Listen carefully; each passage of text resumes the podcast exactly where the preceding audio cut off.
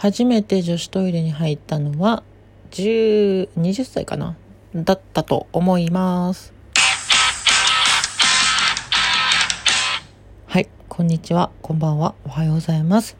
スザンヌ美咲です。えこの番組は元男で現在トランスジェンダー女のスザンヌ美咲が暴く LGBTQ 性のお悩みぶっ込み案件ということで、えー、秘密の花園と言います、えー、ラジオトーク公式番組ですね。はい。というわけで今回のお題いきたいと思います。女装して、あ、ちょっと待って。えー、喉に痰が絡みました。もう一回行きましょう。女装して女子トイレに入った元男性に裁判官が衝撃の判決とは？ということで、トイレですね。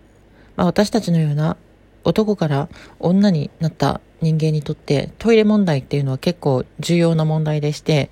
まあ、完全にね、戸籍も女性に変更して見た目も女になって、まあ、誰からもね、女性ですよと認められたらね、特に何の問題もないんですけど、移行期間ですね。移行期間。で、この移行期間っていうのは男から女になってる、まあ、中途半端というかね、まあ、ちょっと中性的な見た目の期間のことを言うんですけど、この移行期間っていうのは人それぞれバラバラなんですね。例えば移行期間ゼロの人もいれば、移行期間が5年っていう人もいて、まあ、本当人それぞれなんですけど、まあ、ずっと移行期間中っていう人もいるんですが、まあ、その時にトイレね、どこをどうしたらいいのかってことですよ。例えばあの、男女兼用トイレとかあるじゃないですか。あの、コンビニとか、まあ、レストランによっては男女兼用みたいなのもありますけど、そうじゃなくて公衆トイレですよね。公衆トイレで、まあ、男子トイレと女子トイレしかない時って結構困るわけですよ。あの、多目的トイレがあればそれを使うって方もいるんですが、例えばその、見た目は男か女かちょっと中途半端みたいな時期だと、まあ、戸籍の性別が男だから、まあ、多分無難に行くなら男子トイレに入った方がいいんだろうけど、まあ、内心は女子トイレ使いたいし、あと男子トイレなんて使いたくないし、まあ、人によってはね、男子トイレに入ったら周りの人がびっくりしたりとか、なんかトイレで手洗ってたら目合った男性がびっくりして、なんか入り口の男子トイレマークをね、確認しに行くみたいな、そういう事案が発生するんですよ。でね、やっぱ MTF 当事者としては、本当は女子トイレ入りたいんだけど、やっぱその、犯罪なんじゃないかっていう不安があるわけですよ。その戸籍が男性なのに女子トイレに入ってしまったら、まあなんか女装した男性が女子トイレに入って逮捕みたいなそういったね、事件もね、過去にありますから、そういったニュースになったりとか、まあ、逮捕っていうことがね、非常にびっくりというか怖いわけなんですよ。で、これ、あの、どうしたらいいのか悩みどころなんですけど、なんとね、結果がもう出ております。こちらですね、2019年12月12日、まあ約1年前ですね、のえっ、ー、と、日本経済新聞のニュースで、えー、性同一性障害、え？性同一性障害の職員が、えー、トイレ制限をされているのは違法だと東京地裁が判決を下しましたっていうものですね。まあ、これはどういったことかっていうと、えっ、ー、と、まだ戸籍の性別を女性に変えてないトランスジェンダーの50代の男性の職員、えー、男性、元男性か。はい。のトランスジェンダー女性の50代の方が、あの、まあ、会社の方かな、女性用のトイレを使用制限されたっていうのは違法だとして、えっ、ー、と、その自分の処遇や、えー、損害賠償を国に求めた控訴、えー、訴訟か。って言った、その判決が12月12日に出ましたよってことですね。はい。で、えー、これに対して結果としては、えー、裁判長は女性用トイレの自由な使用を認めなかった人事院、これ人事院って何なんだろうね、の判決を取り消し、国に132万円の賠償を命じたということでした。つまり、えっ、ー、と、MTF 側が勝訴、勝利したということですね。えー、この方はですね、あの、女性用のトイレの使用を制限されてたらしいんですね。その、まあ、その会社なのか勤務先なのかちょっとまだ読んでなくてあんまわかんないですけど、えっ、ー、と、なんか、女性用トイレじゃなくて、なんか別のトイレを使うようにって言われていたりとか、あの上司にもう男に戻ってはどうかなどと発言されていたらしく、まあ、判決としては、その性自認を正面から否定するもので法的に許される限度を超えているとして、慰謝料などの支払いを命じたということでした。つまり、その、この訴訟を起こした人の上司が、なんかそんな女とか、女になるとか性同一性障害とかなんかよくわかんねえけど、なんかもうさ、もういいじゃん、50だし、さ、男で生きるの難しいし、じゃあ女で生きるの難しいし、男って生きたらどうみたいな、そんな発言を多分したんでしょうね。で、それに対して、まあ、精神的なね、苦痛を味わったとして、慰謝料のえー、支払いを命じられたわけですね。で、その他ですね、会社の方としては、えっと、えー、っと、あ、会社じゃない、判決の方としては、えー、辞任する性別に即した社会生活を送るという重要な法的利益の、あ、ん？法的利益の制約に当たると指摘。え多分、要するに、性自認、女性と自分は思ってるのに、女性トイレを使えないっていうのは、まあ、本当に悪いことだよっていうことですね。裁判、裁判長かな。なので、え判決としては、直ちにトイレの使用制限が許されるもの、えー、っと、トイレ、あ、違う。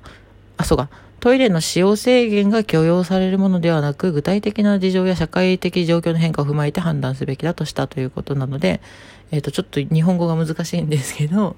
あの、まあ、そうする、あの、性別の使用制限するなっていうことだと思います。はい。えっ、ー、と、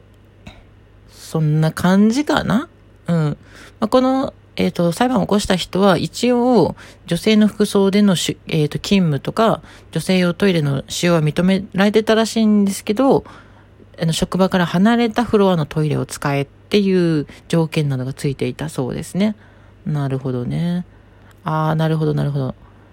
こういうのって結構あると思うんですよ。私の知り合いとか、私の元に相談来る MTF の方にも結構あるんですね。会社にカミングアウトしたら、まあ女性の制服 OK ってことで、あの、言われました。ただちょっと周りの人たちが、あの、困惑するといけないんで、しばらくはその、更衣室とか、トイレとかちょっと別の場所を使ってっていう感じでした、みたいなことは結構あるんですよ。で、多分それがずっとだったんでしょうね、この人はね。はい、そんな感じでした。で、もう一つですね、あの、これは昨日のニュースなんですけど、違う、昨日のニュースじゃない、おととい、おとといのニュースなんですけど、12月11日ですね。このラジオが放送されている時はおとといじゃないですね。えっと、アメリカの最高裁がトランスジェンダーの性自認でのトイレ使用の権利を認めたというニュースが、えアウトジャパン .com、COLTD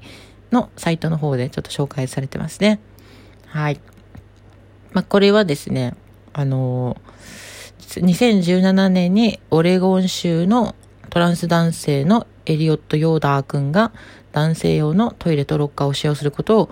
認める決定をしたのに対し、学校の親たちが、え教育的ふんふんふんに違法するものであり、子育てに関する親の権利や身体的プライバシーの権利に接触し、宗教、信教の自由を妨害するなどとして主張を起こした裁判でしたと。えっ、ー、と、これね、ちょっとよ、よくわからないんですけど、どういうことだ？ああ、なるほどですね。あの、これ、要するに、あの、オレゴン州の学校がですね、トランスジェンダーの FTM の男子生徒に対して、あ、いいよ、男子トイレ使っていいよって学校が許可を出したのに、その学校に、えー、通っている子供たちの親たちが集団で、いや、それはひでえだろうと。ひでえだろうってか、そんな、あの、生まれた時は女の子なのに男のトイレを使わせるなんて頭がおかしいみたいな感じで訴えた。つまりトランスジェンダー差別ですね。まあ、アメリカってキリスト教の国なんで結構そういう差別が大きいんですけど、つまり、この人は生まれた時は女なのになんでだあの男子トイレを使わせるんだ女子トイレを使わせろみたいなそんな感じなんでしょうね。なんで学校は許可出してんだよバカ野郎みたいなそんな感じで訴えを起こしたということらしいです。ひどいですね。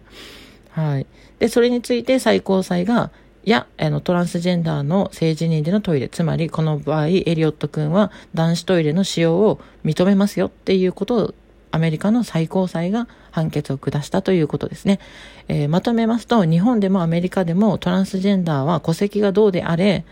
まあアメリカは戸籍ないのかもしれないけど、あの、自分の性自認のせいでトイレを使っていいということでした。はい。あもちろんね、あの、周りの人がびっくりするかもしれないので、あの、さすがに男性の見た目のまんま、髭を生やしたとか、状態で、あの、女子トイレを使うっていうのはさすがにあれなんですけど、まあ、ある程度ね、その女性の格好をしていて、自分もね、女性として生きてるし、政治には女性っていう人であれば、あの、女子トイレを使っていい、使っていいというか、まあ、使いましょうっていうことだと思います。そのようにね、判断していただきたいなと思います。ツイッターの方でもね、結構、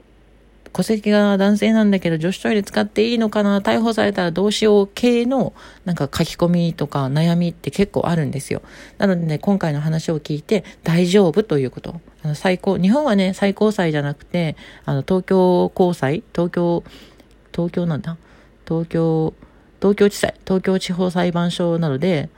まあ、大丈夫でしょう 大丈夫でしょうなので皆さん安心していただきたいなと思います。以上です。はい、結構今日はぐだぐだしてしまいましたけれども、この番組ではトランスジェンダーや LGBTQ